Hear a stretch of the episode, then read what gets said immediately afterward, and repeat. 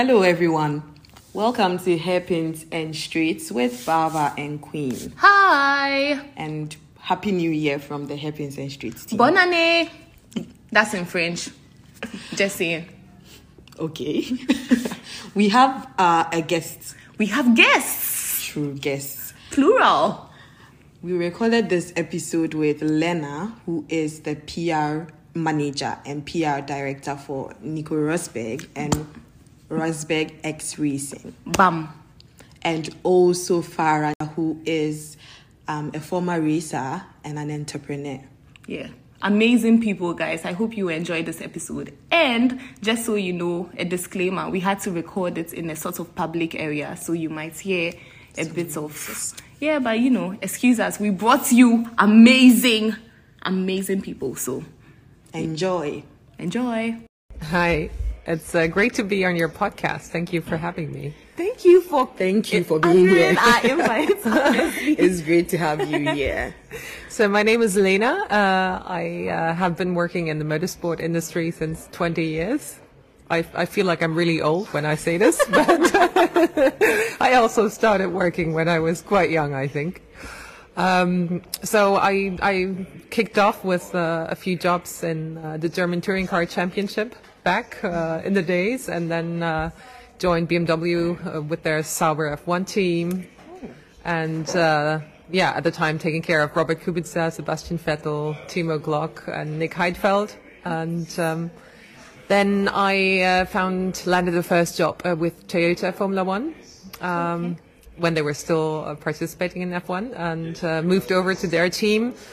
Um, and yeah, that was the sort of time when uh, when I was actively involved in F1. Then moved over to the road car business of McLaren, still taking care of GT sports and yeah, uh, motorsport has always been a sort of uh, thing in my life since then. And uh, since a couple of years, um, I'm dealing with loads of other different racing series, uh, long distance racing, uh, Nürburgring, uh, Le Mans, GT Masters, Formula E, Extreme E. Wow. and um, yeah, since three years, I'm working for Nick Ross, Nico Rosberg, who's the 2016 world champion in F1, as you might know. Equal machinery. He won in equal machinery with Lewis, remember? yeah, you're insiders, I can tell. so um, he's uh, embarked on the new career since three years. Uh, he's now a sustainability entrepreneur, has founded his own Green Tech Festival, is running his own uh, racing team in Extreme E, as is Lewis Hamilton. Yes. Um, and uh, we've just finished the second season in uh, Extreme E, and so I'm looking forward to a bit of a break between the busy period. yeah. Okay, guys, you heard That's from good. Lena. Now, now to Farah. Thank you also so much for having me today. Um, my name's Farah Nanji, and um, yeah, I wear a few different hats. Um, I'm a motorsports entrepreneur, so I'm fascinated by the leadership aspects of motorsport and how it can impact communities, um, drivers, but also people in the boardroom who may not have um, experienced racing before and, and, understand all the different um, aspects that it takes to get a team to its peak performance. Um, but that le- love really came from being a racer myself, um, starting out quite young. As as Lena was saying earlier, like yeah, it feels like you know it's it's also almost been two decades as well. But I think we all start really young in this industry. Mm-hmm. Um, and uh, yeah, I started off as a racer, predominantly in karting, um, then single seaters, and then my trajectory um, sort of faced a little bit of a roadblock because I, I got diagnosed with a, a learning difficulty, um, which affects motor coordination. And so I knew at that point, you know you know, going into the to the highest level wasn't going to be an option. Um, uh, but that's where really the resilience and the human performance side was where I really fell in love with, um, you know, uncovering. Um, yeah, also a DJ and a music producer, so I'm very lucky to play um, around the world. From anywhere, like in, of course, Ibiza, um, but you know, naturally with my motorsports passion, I, I love to also play for brands. So I've, I played for like Goodwood, Formula One, um, I love to sample the sound of engines, put that into uh, my music, oh, and just just be more so creative. um, we added that to like our intro. Our intro has um, a sound of oh cool engine as well. nice, makes sense. So yeah, it's, yeah, I love to just bring that creativity into both music and motorsport. Um, and I always say music's my yin and racing's my yang, and both can't really exist without each other because they balance each other out in a different way. I feel you. Music and engines, yay! yes, we almost forgot to do what we normally do. Yes, so we are going to question you on the the show. Lena, what day were you born? I was born on a Thursday. Yes! So give it up, give it up, give it up. After four months of searching, we finally, finally found, found- a Baaba. Okay, I know you three guys will say no. She said yeah, no, but she said Baaba. said I have said it. I've decided. it's It's, it's our final. show. So, so my my name is Baaba. Yes, Yes. hello, Baaba sister. Oh, hi, Baaba. yes. and what about you, Farah? Uh, born on a Sunday. So that's Akosua. We have an Akosua, guys. Have So you- like have you had an Akos, Akosua no, before? she's the first Akosua. Oh. Um, Whole position for both of us. Yeah. like seriously. exactly. Yeah, okay, so we are going to go deep into, you know, questions and, you know, talk more about what you guys do and your experience all around. I think this is the first time we are having an all women's panel. Oh, that's a very cool premiere. Yeah, so this will be really This is the future of motorsport. Yes. we have a lot to talk about. But let's start with um, delving into your background, both in around motorsports. This is going to be a lot more than F1. yeah. Um, so, can you walk us through the different hats you've worn and what you did in those, um, you know, those um, jobs? And maybe even before that, like the educational background as well, because Yeah. I know there there'll be a Yeah, lot of people be- that's interested. true, actually. Me, for example, I She can wants my to be a strategist something. for Ferrari. They need me. I keep saying this. So um, I'm a German national, and as you might know, I think 80% of the German population have something to do with cars. At least that used to be the case. Um, and when I was a kid, I wasn't I wasn't necessarily looking to um, to start a career in, in motorsport or the car industry. Uh, my father was a massive motorsport nut.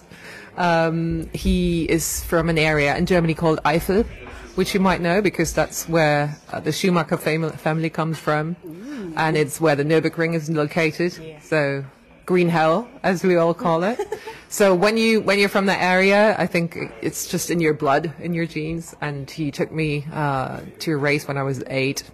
So in the 90s, a uh, German touring car uh, race, and I just got super excited when I saw the cars lined up and how they were sort of, you know, uh, yeah, yes, actually, actually, the engines and and back then in the German touring car championship were just, I mean, blow you away. And um, I remember that feeling of vibration going through my body and excitement and just that passion, just you know streaming through my bloodlines. And I uh, I just remembered that feeling. So but other than that I had no plans to pursue a career in motorsport. But um, I studied communication sciences with a plan to become a journalist or PR expert as I have become. Um, and then landed my first internship with uh, with BMW actually. So that's what I spoke about earlier on.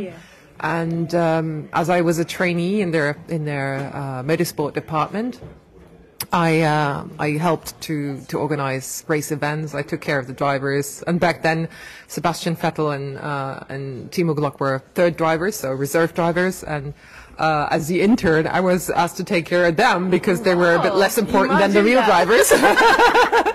and uh, and they were like, okay, you take care of the third drivers, and.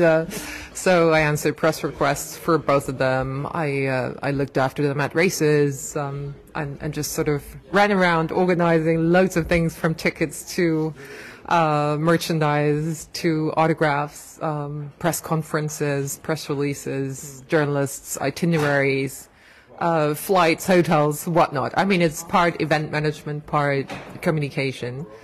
Um, and then I was probably naive enough to think, oh, okay, I can do uh, a Formula One career. Since I've already started, I'll just do it, you know. and everyone in my department was like, yeah, right. I mean, they have probably worked ages and decades to get to where they were. And I think, you know, being naive sometimes helps you. You know, not knowing what the challenge is and just, you know, jumping over a hurdle um, and not understanding that it's actually a mountain. And uh, and so I just uh, applied for a job at the Toyota Formula One team. They were looking for someone to cover uh, for maternity leave, and uh, I landed the job. And I remember during the interview, um, the the boss came in, so the the supervisor of the person who interviewed me, and said. I have to disturb for a second. Just is that okay? Um, I actually just found out that the person who's going on maternity leave isn't going to come back. Would you be interested to have the job on a permanent level? I was like, yes. and uh, and so yeah, I ended up working for Toyota for uh, the the two years that they they were still active until they decided to leave Formula One, which is also was a big yeah, a big thing for everyone there. There was over a thousand people losing their passion jobs and uh, quite a, a sad time. Yeah.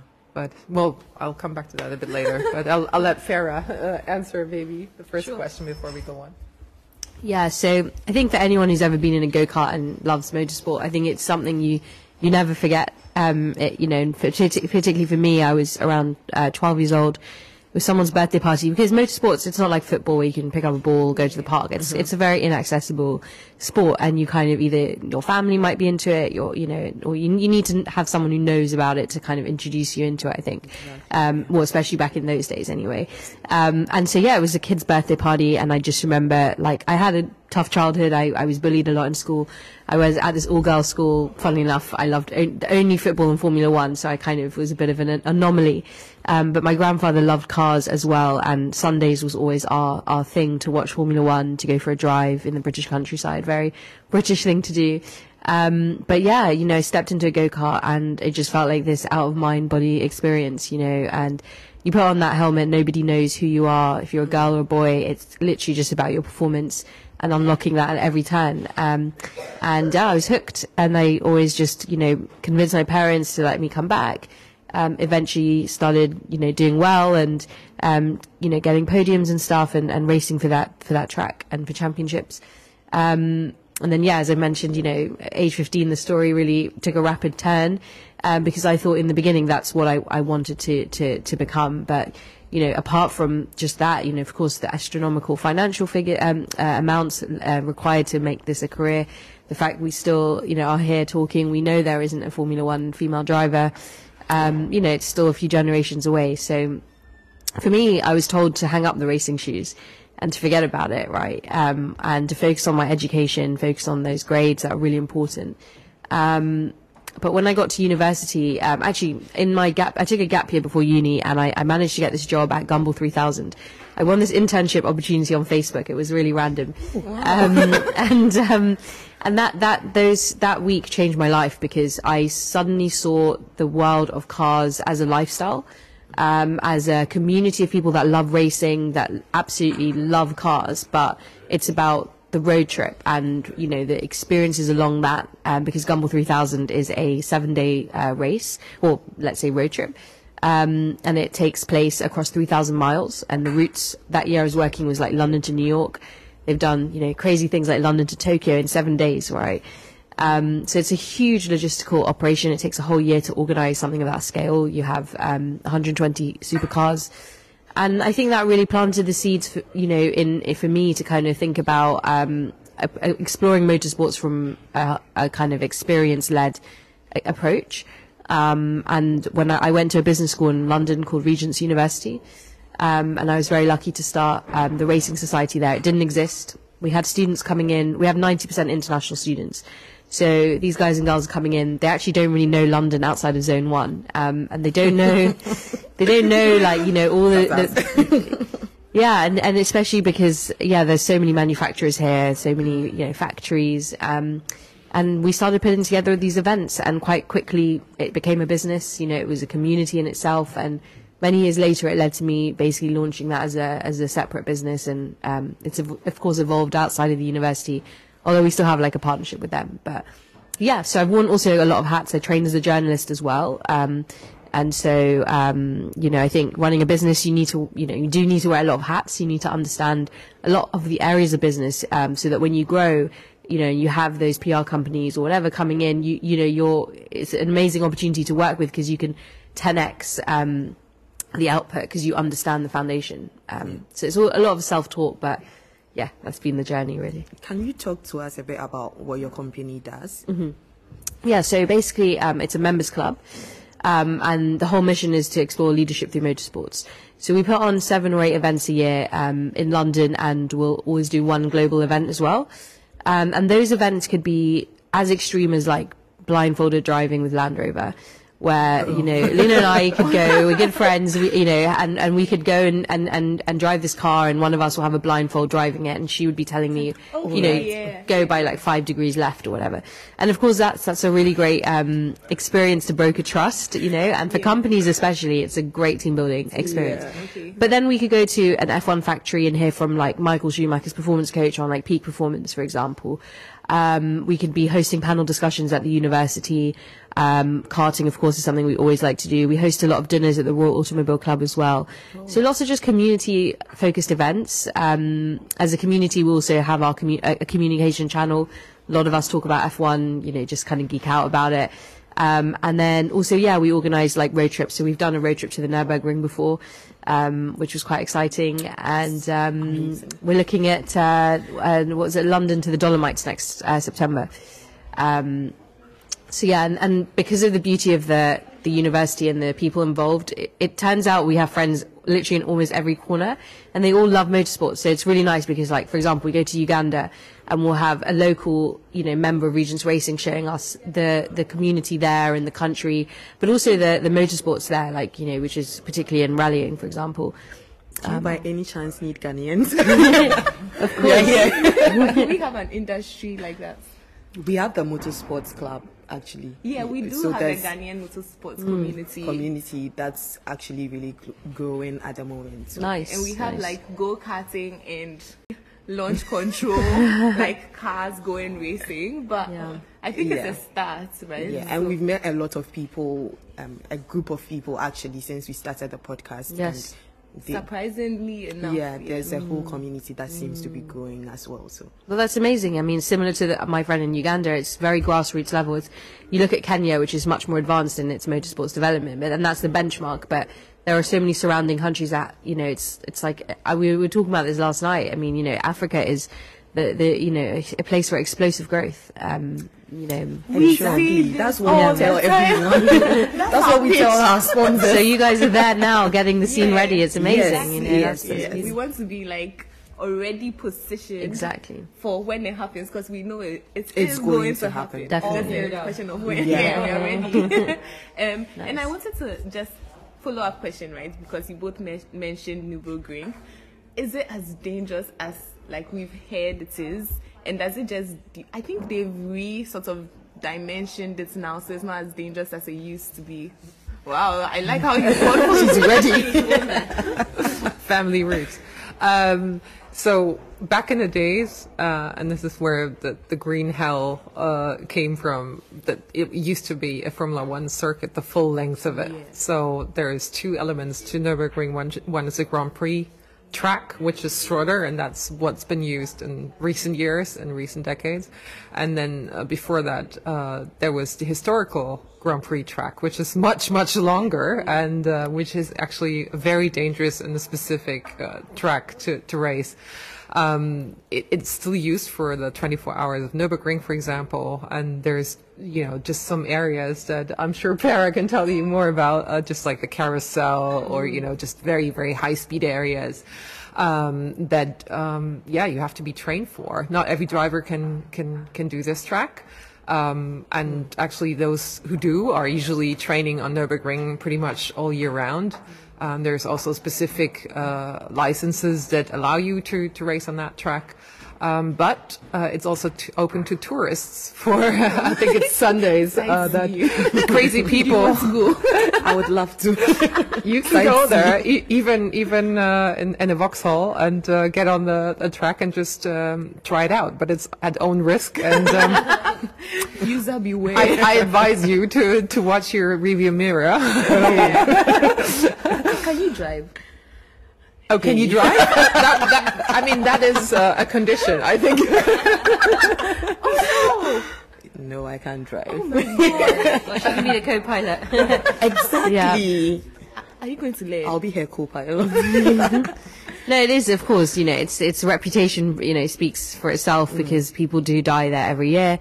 Unfortunately. And, um, you know, on those public days, they allow um, bikers as well. So it's also an extra element you have to be aware of. I mean, it's 181 corners. So for anyone to memorize that amount of corners, that's why it takes, as you said, somebody racing there, like, you know, pretty much all year round. Also the terrain because of how long the track is. I mean, you know, one part could be completely, you know, sunny, but the other part could have like ice, you know, or or Oh, or, yeah, or, or, that's wet weather conditions. So that you know that has to be factored into your approach when you're driving. And I think when you're going. Um, when you're going um, as a member of the public and just as a, you know, as a petrol head or whatever, I think you're not going to be pushing it to that level that other people who are coming there to do will in the beginning. And I think it's always you should go with an instructor if you're going to really unlock the maximum because you, you know you may as well explore and and start to learn because it takes a long time to learn 181 corners, right? Yeah. So you're not going to be able to do it the first weekend that you go there. It's gonna you have to keep coming back and Wow, and that's it. amazing. And I mean, just to follow up on that, right? Mm. How much mental capacity do you need to have to be a racer? Because I mean, look at all the tracks that they have to race on, all the different corners, and I feel like a lot of them actually have like a mind map of exactly what the corners We've, are. Is we've it- seen is people it- do the y- yeah. switching hands and you know. Is it compulsory to even learn it that well? Yeah, like compulsory to learn like your track that well to be a very good racer, You- yeah. or you can just like as and when like just go with the flow. no, you have to study the track. You have to know um, how different temperatures will change the the, the, the racing line, for example. Um, you, you need to be studying a lot, and that's why you know racers have an obsessive mentality with unlocking performance gains because that's the whole way you're going to unlock speed and unlock results, right?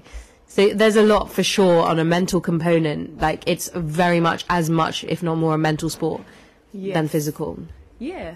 I mean, I I think I've listened to Nico a lot when he was also doing his podcast, and he he's he talks a lot about psychology. Like, I don't know if both of you can you know talk about some of the games when it comes to psychology. Is it very like the competition? Does it get to a breaking point for some of these drivers, or even in like your various roles as well when it comes to I mean, Nico will probably tell you a lot of stories about his competition with Lewis Hamilton and how he, uh, you know, uh, his psychology training uh, and mental training helped him overcome obstacles in this area because it's it's not just a, physical competition or a technical competition; it's a mind game, and that definitely also uh, there's an attack on all levels when you're at that uh, sort of competition, uh, you know, competing for the, the title in the world championship. That th- there's so much pressure, and I think uh, it takes a very strong mind to to withstand that sort of press- pressure. I think Farah was talking about bullying, and I don't think we even begin to understand what sort of pressure uh, sports and athletes uh, uh, are are under in this sort of game. And yeah, mental training uh, definitely helped Nico. It also helped various drivers I, I have worked with. Um, it's it's not just understanding how you can um, overcome setbacks because you need to get back out there. You can't sort of you know be let down by a bad qualifying result or a, Yeah. a free practice that wasn't to your satisfaction, and then just keep that sort of frustration with you because you have to be back in the game and perform at full speed. And Yeah. this is definitely an area I think that that helps um, those people competing professionally. And you know, I, I sometimes wish I had such trainings as well, but you know, we're just ordinary people, so we can't afford to have someone train us full time. So there is a full time like trainer, yeah, for for just like mental strength and mental capacity. depends depends certainly that- on the yeah, sport. but, like, yeah. How does that even go? Is it like a physical and mental thing at the same time? So, for example, maybe you are training, right, and you're at a point where maybe you can't even lift that huge ball one more time, but it's like you have to.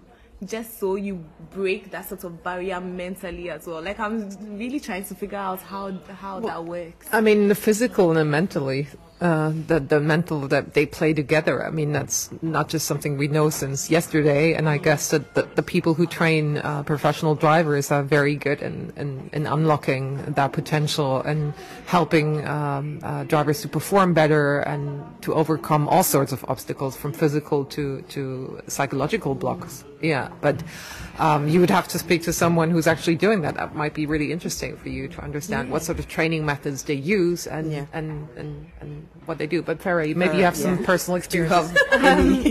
Yeah, look, it, you know, at that the higher level, you get a performance coach, right? And typically, that person may have come from the world of motorsport, so they understand. They might have been previous drivers, so they can share that, you know, kind of advanced ex- extra knowledge, inside knowledge. Um, and it's, you know, it's a warrior mindset. I mean, literally, it is that that is the way to to look at it because you will be tested and broken with so many things that are out of your control. Whether that's the team not having enough money, politics, or imagine being, you know, the number two driver in a in a team that's, you know. Um, you know, in that in that in that aspect. So there's lots of things. Um, there's a lot of pressure-induced training. So typically there are gyms that are, that have specifically designed material, which is specifically for like motorsport-led, um, you know, areas like the neck, um, things like that, where it take a lot more pressure.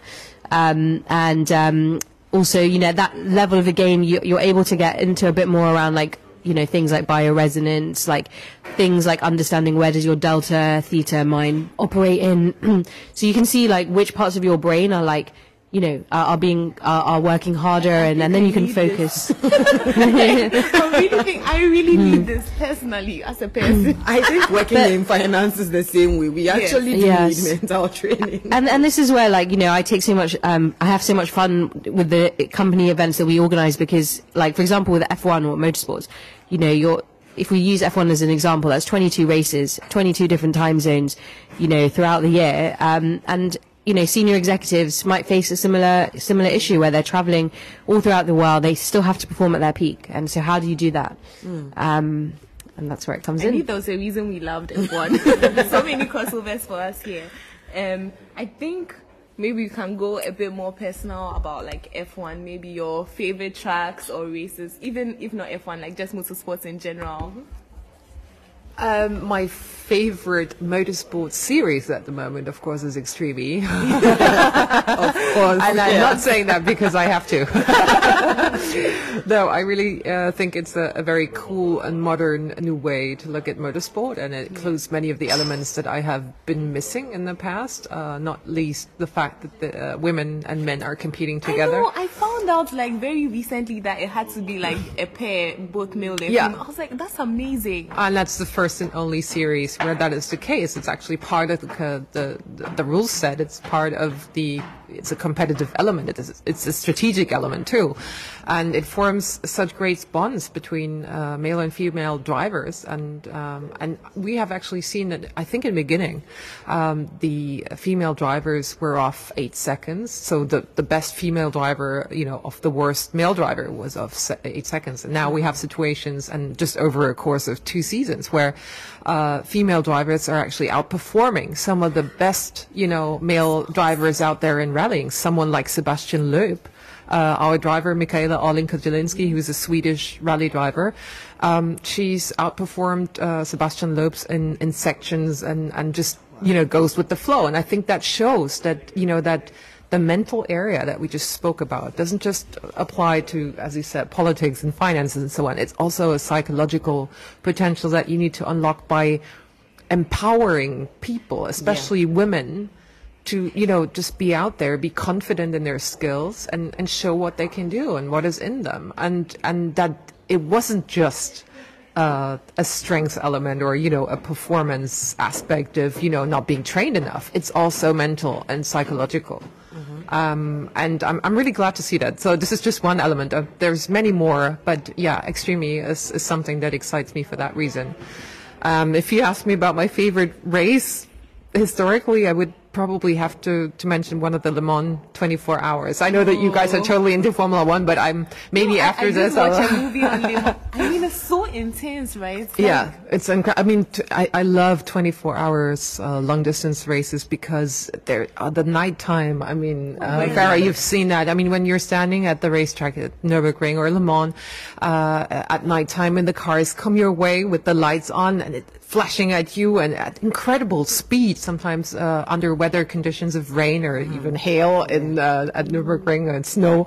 Um, and you see those drivers out there for several hours, and sometimes you know you go to sleep for two hours, come back to the racetrack, and they're still, still out there. there. You know, it's like, how are you still here? I've slept a couple of hours, and you're still racing. Um, and of course, I've I've worked for teams during uh, Le Mans in 24 hours and, and slept in, in the garages with them and some in some chair in the corner and you know. Uh, I froze and, and, and, and was and sweated at the, at the on the grid and, and waited with them, celebrate with them. It, you just it's it's a very very strong community. Those 24 hours actually I think form a bond in the team Yeah. that I haven't seen in uh, F1 because it's a very high tech world. It seems to be in my well now look at it looking at it very sterile. Can you say that? It it just seems clinical almost, um, and not quite as emotional as that experience of you know true real people working. You know, are at it for 24 hours and even more days before and after. So this this was something that really excited me, and it's, it's the old form of motorsport. So you can see, you can tell I'm old. the fact that I point this out, yeah. Yeah, no, of course, yeah, Le Mans is right up there with my, my favorites as well. Dakar Rally, I, I absolutely love that. Um, the extremity of it, um, again, the team commu- the spirit because it's so much about the team as well. They're all moving from different points, um, in these extremely harsh weather conditions. Um, and we, even journalists have unfortunately passed away just even covering the race, right? Because, um, just the extremity. Um, but as a Formula One geek, um, I do I do love Formula One. You know, it's um, it's crazy. I, I do think it's it's it's you know I think they announced 23 races next year. It's it's nuts Yeah. to think like how many. 22. Yeah, it's it's um yeah, but I think Monza is one of my favorites. Um, just Full of um speed. yeah yeah We almost went to Monza. Oh, really? That's a story for another day. nice nice. yeah. Um, and just coming back to you, Lena, on the work you do in, in Extreme E, can you walk us through how it is being a PR director for an Extreme E team and what it entails? yeah. A day in the life. a day in a life. So I, at the moment, I'm I'm wearing two hats. I'm uh, the PR director for Nico, so for his uh, personal PR, and that involves uh, a lot of his businesses, not just in Formula um, Formula One or in motorsport, but also the Green Tech Festival uh, and various portfolio compon- companies that he has invested in. As you know, he's also an investor.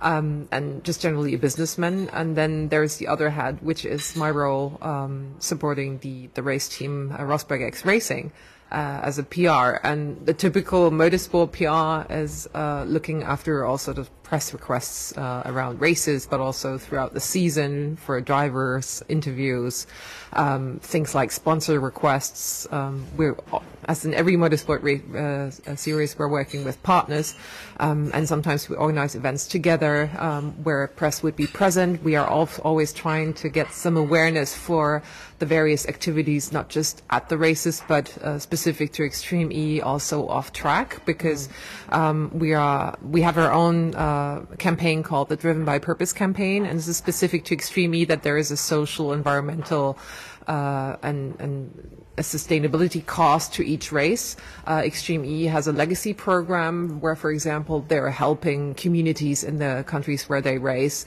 um, to overcome uh, issues related to the climate crisis, uh, like drought and, and like uh, uh, dangers and threats to the habitat.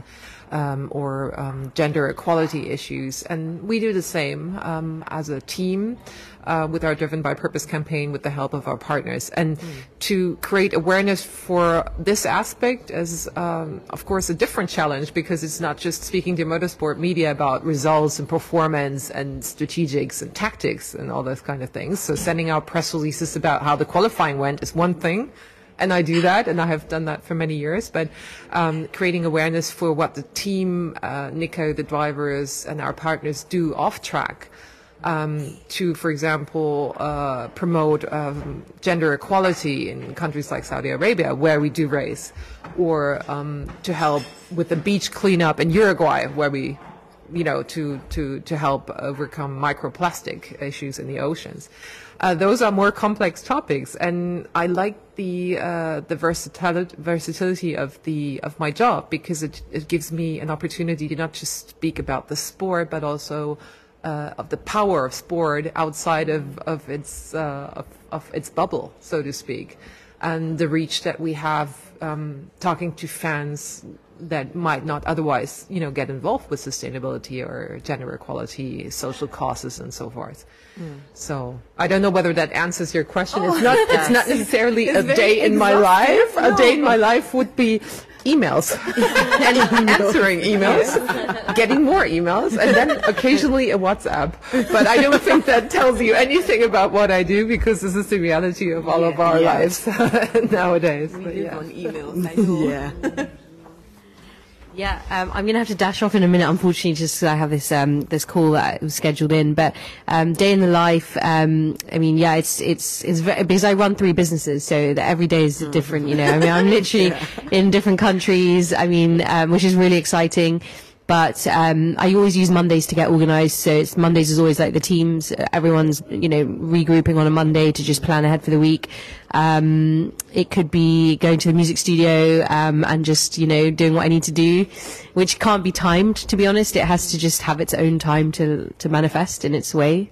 Um, there could be weekends are always work, both music and motorsport, and that does sometimes press, place a strain because we'll be DJing till late on a Saturday, and then Sundays are racing days. So Yeah. yeah, there's been too many weekends of lack of sleep on that front. Um, but you just run on adrenaline, isn't it? And um, yeah, it's just uh, really lucky to do what I do. So a lot of it is um, planning, and yeah, of course the emails and stuff. But I hope to not let my my day get dictated by the emails that come in. In a way, um, really just plan really the, the experiences and um, what's necessary to kind of get them off the ground.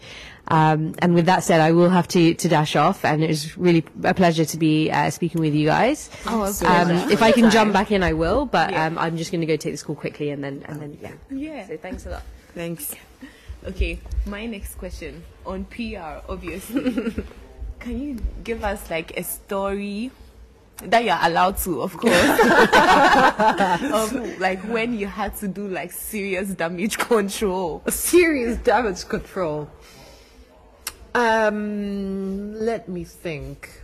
Um, well, I mean, I think the most challenging phase uh, in my professional career was the end uh, of Toyota's Formula One involvement when uh, Toyota Motor Corporation decided to end uh, their Formula One program, not just because I was personally uh, affected and involved, but also because we had to communicate around these issues and, and and we had to internally communicate with the people who were affected, who lost their jobs and you know uh, had a difficult future ahead of them, but also with the press, and and there was a massive investment involved, and that investment hadn't led to the desired outcome of uh, you know Toyota. Uh, winning as we were all hoping for it. And I think this was a very emotional time, just for me personally. When Farah spoke, and I think you guys, about engine and music, I remember the, the one day when uh, it was the last working day for us at uh, Toyota as a Formula One team. And as I said, we were over a thousand people working in the factory, and there were 36 nationalities. So it was an incredible team spirit of people from all over the world, like Africa, Mexico, Asia, uh, North America, Europe, uh, Japan, of course. And we all stood outside um, in the yard in the yard of the the factory, and some of the engineers had brought the car out, the last car that we had raced with, and they it was software engineers, um, and they had manipulated the Formula One engine of that car to sing a song, and to rev in a way that it would uh, sing a song, and it was um, time to say goodbye. and oh my God, we cried so much, and still now my the tears sort of come back because it was such a such an intense and an emotional moment for all of us who had worked for years intensively to try and make that dream happen. and we had that saying that was one team, one aim, and we didn't make it. And that just broke our hearts. And also to say goodbye to all of these wonderful people who we watched the Grand Prix with every weekend. You know, we always went out to uh, bars and pubs and, you know, met up those that wouldn't go to the racetrack because there was an enormous amount of people who would work behind the scenes and, you know, and we watched our colleagues fight and yeah, yeah, that was just a, a, a sad time. But I don't think it was a, as, as to say, uh, the dirt story you were looking for. It was more of an emotional story. And with regards to, to difficult crises, there's always situations where you, you, you have to sort of look at the, the impact of a certain news element or a potential news element coming out. And I, I'm, I'm, I'm not saying that never happens to me, but I've been doing this job for quite a while, so I prevent those things from happening before they do. so good at your job. Yeah. yeah, if I notice too late, then uh, you know I wouldn't be quite so good. So I think a part of a PR is always a super uh, careful and um, tactical uh, and and almost risk averse person always pointing out the dangers and risks associated with a certain news element or a certain story or a certain uh, business acquisition, whatever it is. Um, and it's funny how, you know, we're always the, hey, attention sayers, you know, whenever, whenever we discuss something in the team. And I, Nico will definitely confirm this. I'm always the one saying, careful, careful, dear, careful. This sounds like a job for Yeah, you. really sounds like me. really sounds like me. Compliance officer.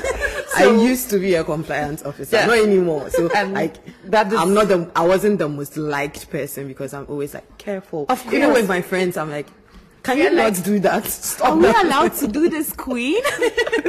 and it's, I think it suits my personality because I'm like that at home as well. My husband will probably confirm that. But, but I, um, yeah, we're not the most popular, but, but as a PR, you're a bit of compliance officer. You're a bit of a legal person because you always have to study legal aspects of things and make sure that, you know, whatever is happening is not sort of getting into an area that might be gray or might be seen or uh, perceived as something that is illegal. And Uh, it teaches you a lot. And, but yes, we're probably less fun than other people. as a group, we tend to be less fun. okay. I think our listeners will not forgive me if I don't ask this. Obviously, the era of equal machinery in 2016, right? Like just general thoughts of how that year played out. What exactly was your role um, around that Mm-hmm. time? You know, I mean, I didn't work with Nico back then. Oh, he was no, I was uh, I was at McLaren at the time. Uh, funnily, Nico and I almost worked together in 2010 when he joined Mercedes, um, and I was. Uh, interviewed for the job of the PR officer at the Mercedes Formula One team. We didn't know of each other then, of course, and um, but I knew that I would would take care of uh, Michael Schumacher and uh, Nico Rosberg. Um, but then I, I got snatched up by McLaren. wow, McLaren. you see a pattern here, McLaren. and then uh, and yeah they offered me a job here in, in the UK and I just thought it would be an amazing opportunity for me to, to you know get some new experience and also you know live in a foreign country and work on my English and all these kind of things. So yeah I chose McLaren over Mercedes. Very sorry to say. And two M's, two M's. back then I chose Lewis over Nico but again I didn't Interesting. yeah. But then you know they, they did compete, and um, and I I moved on to the the automotive side of the business, so I, I didn't have to do with with Lewis or uh, Nico quite as much Yeah. as, as I would have. Um, but yeah, I was a massive Formula One fan back then, and definitely watched all of the races. But uh, as I was working for McLaren, I probably had to cheer a bit more for, for them back then. Yeah. yeah. Yeah, and I had a question on, you know, how PRs work. So when it comes to moving with the people that you work with, you seem to have like, um, you develop relationships with drivers rather than the teams per se, from what I've seen. Um, how does that work? Is it that you just spend a lot of time together? So in when the driver is moving over, they just, you know, go with their PR managers or their directors. How? Why is that the case, basically? Do you mean in uh, at the races or just generally? No, just generally in terms of like drivers mm. and their PR managers Like and how they Seb move and- across. Mm. Yes, Seven, Britta, Britta. and you and Nico have spent a lot of time together as Yeah. well, and there's just that pattern. I mean, Nico, um, I joined Nico when he was no longer an active racing driver, so our relationship is probably very different from what it would be if mm-hmm. I would have looked after him during his F1 times. But I did look after several uh, F1 drivers, and typically. Uh, you're super organized in F1, you know that, right? Yeah. So, um, you know, part of our work is to develop those minute by minute schedules. I don't know if you've heard them or seen them. I mean, they're a nightmare for everyone who doesn't have OCD. Luckily, I do. so there's literally, you know, things saying, you know, 1001 change into helmet or 1002, you know, uh, take cab or 1003 or whatever, uh, um, sponsorship, uh, uh, uh, handshakes or 1005, uh, TV compound. And then there's a five minute interview. And as a, as a PR, you would typically run next to, you know, your driver the whole time with that minute by minute schedule because it's not the driver who knows it, it's you. and you need to sort of push them and pull them and, and help them and support them the entire time so that that schedule can be followed. And it's brutal. I mean, uh, for the drivers who are there to focus on their performance that weekend and who have loads of other things on their mind, especially, you know, when they're competing in a very a significant race, um, that they, the last thing on their mind is that schedule. But for you as a PR, you have to follow it through because there's just various things that drivers need to do. Um, you know, from sponsorship uh, meetings uh, to press conferences uh, to autograph sessions to uh, uh, other events to briefings, technical briefings, and all that kind of stuff. So it, it takes somebody to be their chaperone and just you know guide them through. And also there is sometimes fans that you know you need to yeah, Um, Yeah. take care of. And and and that I guess is a very different job from from what I've been doing over the past couple of years because Nico now is an entrepreneur and he's a businessman. He doesn't need someone to run run next to him and give him minute by minute schedule of of, of what's happening as he's you know. Uh, determining himself what's happening and where he's going to. We have that situation sometimes at the Green Tech Festival, for example, because it's so busy there and there's just so many meetings that he has to go to. And typically we have a chaperone who runs with them the entire day. So, yes. And speaking of work-life balance, I know it's something you're passionate about. yes, guys, I was creeping on her LinkedIn. um, if you want to share a few thoughts on that as well. Um, I mean, generally F1, and I'm speaking now from F1 in the past, and as I'm no longer doing that, but F1 is a is a very intense job, and I'm sure that everyone who still works in, in actively in in, the, in this area will tell you that, uh, as you have 22 races to go to, but also test events, uh, you know, car launches, sponsorship events, um, you you know you you also have a, a normal office job in between. It's not like you only do the races, and and and, and this just uh, is a massive strain, I think, on on any family life, and that's why I think a lot of the people who do it are also young and and, and their twenties and thirties, and, and and that's the time when you most enjoy it, I guess. Uh, and you know, as soon as you have family, I think it becomes a very different issue, and it's a it's a massive challenge for for people to have do both well because you're traveling so much, and also the traveling gets uh, it's more tiring as you get older. At, at least that's the case for me. so I'm I'm actually uh, relieved that I'm I'm not no longer doing this. I think it, it might be hard for massive hardcore F1 fans to understand, but uh, you know if you've done it for many years, you you just get tired of of the traveling, and and and, our, and it's the same for Nico. He's just in, he enjoys the fact that he's more free now and that he can determine his own schedule and make more room for the kids and, and for the family and and do things he likes. That's important. Okay, I'm conscious of the time, so should we do the No, I have one more question actually. I want to hear your thoughts about diversity and inclusion in motorsport. Um, you've spoken a bit about gender equality in, in Extreme E. Yeah. But what are your general thoughts on like what we can do as as a community to develop diversity and inclusion a bit more in in motorsport? great question? Thank you.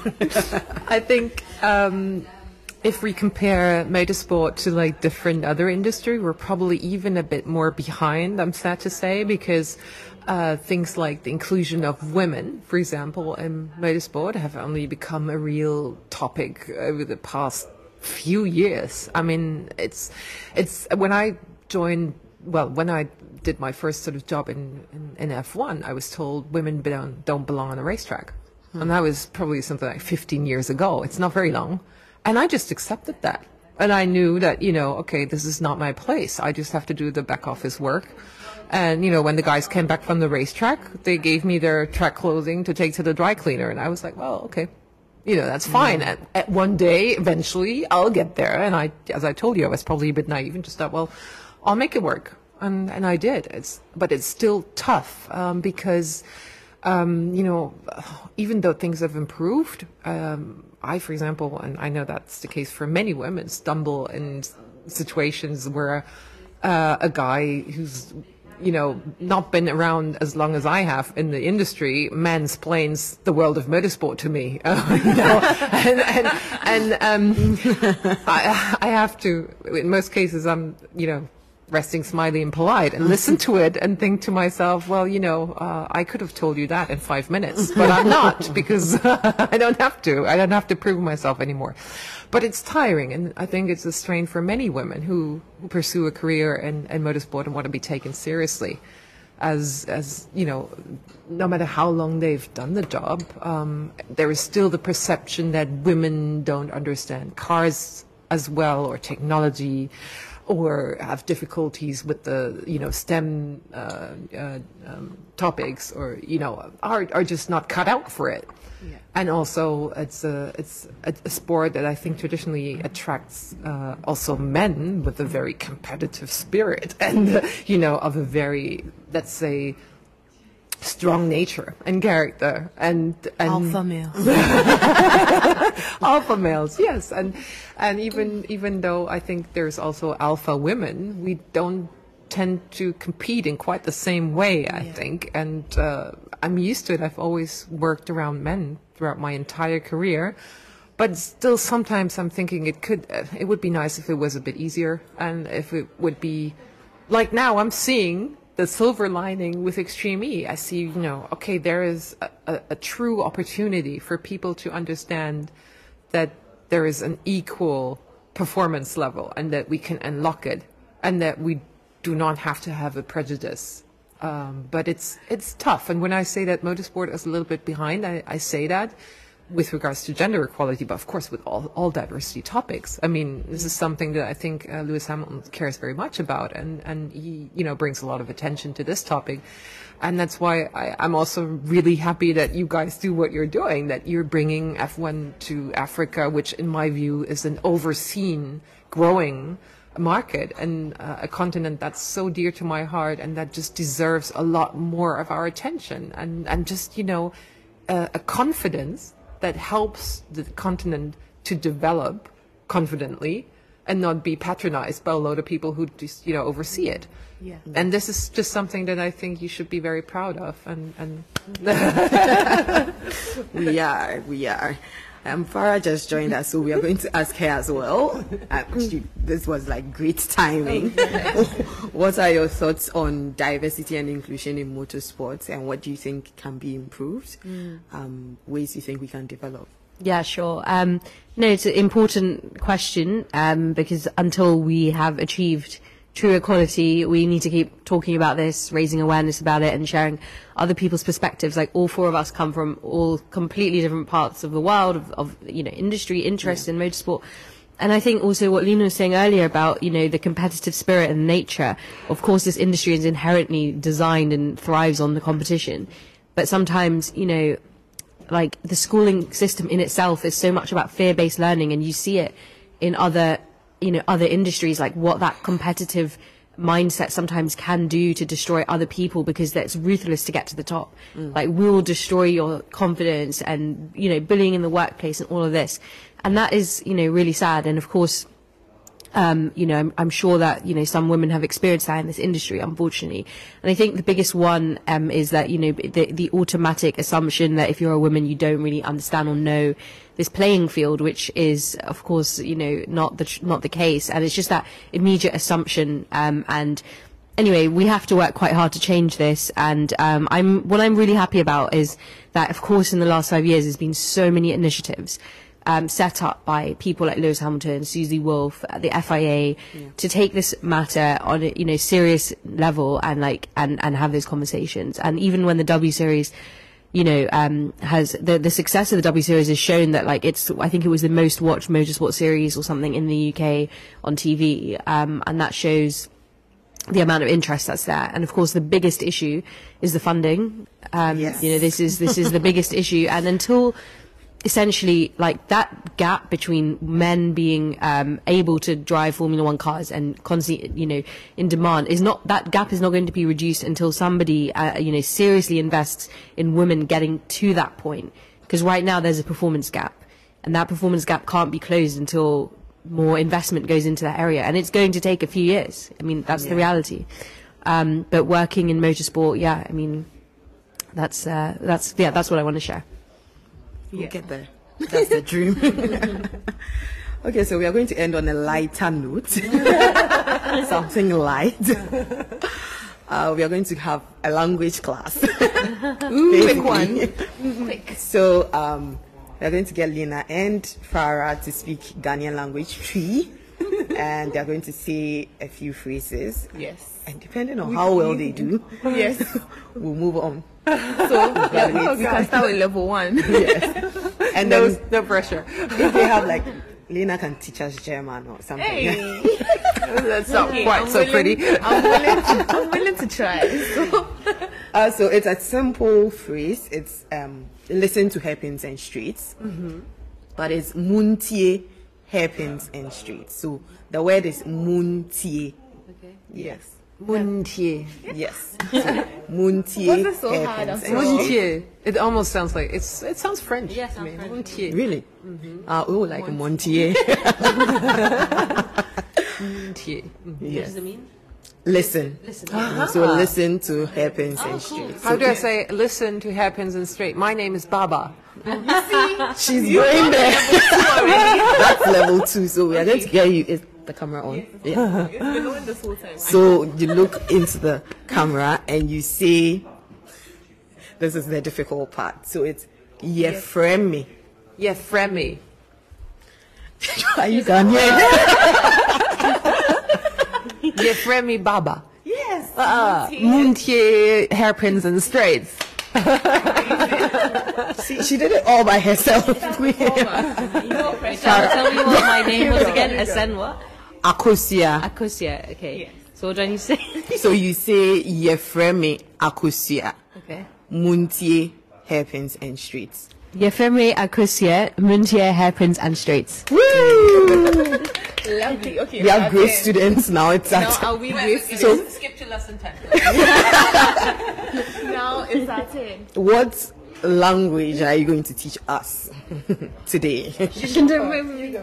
Um, and what am I? What are we supposed to just come up with a word? or- so it can be the same thing, you know, like Yeah. my name is, uh, and then listen to hairpins and streets. Or can you say thank you for listening to her? We can say that. Okay, cool. Um, so I'm, I have Kenyan roots. So um, a word that we love to say is asante sana, which means thank you. So we can say asante sana, uh, sana, um, hairpins and straights. Asante sana, happens in streets. you surprised me. okay, okay. Queen is your name, yeah? Yeah. You, and in German, that would be Königin. What? Like Königin. Königin, yeah, very good. Uh, so you can say, my name is Queen. Ich heiße Königin. Ich heiße Königin. And we're going to make it even better because the Queen, you can not say, my name is Queen, you say, I am the Queen. so you'll say, ich bin die Königin. Ich bin die Königin. Yes. oh my god. I'm Fair. going to start- It sounds like Dutch, Dutch, which I have doubled in a bit. And Baaba, you could say, um, ihr hört, Hey Lord. She gave me the whole one. ihr hört hairpins and straight. Ear, head, hairpins and streets. Perfect. Dankeschön. Yes. I'm better at French, obviously. yes. All right, everyone. Thank you so much for joining us today. We'll end here and go have a chat. uh, don't forget to listen. Like, subscribe, Tell a friend to tell a friend to tell, another, friend, to listen to Hairpins and Streets. Bye.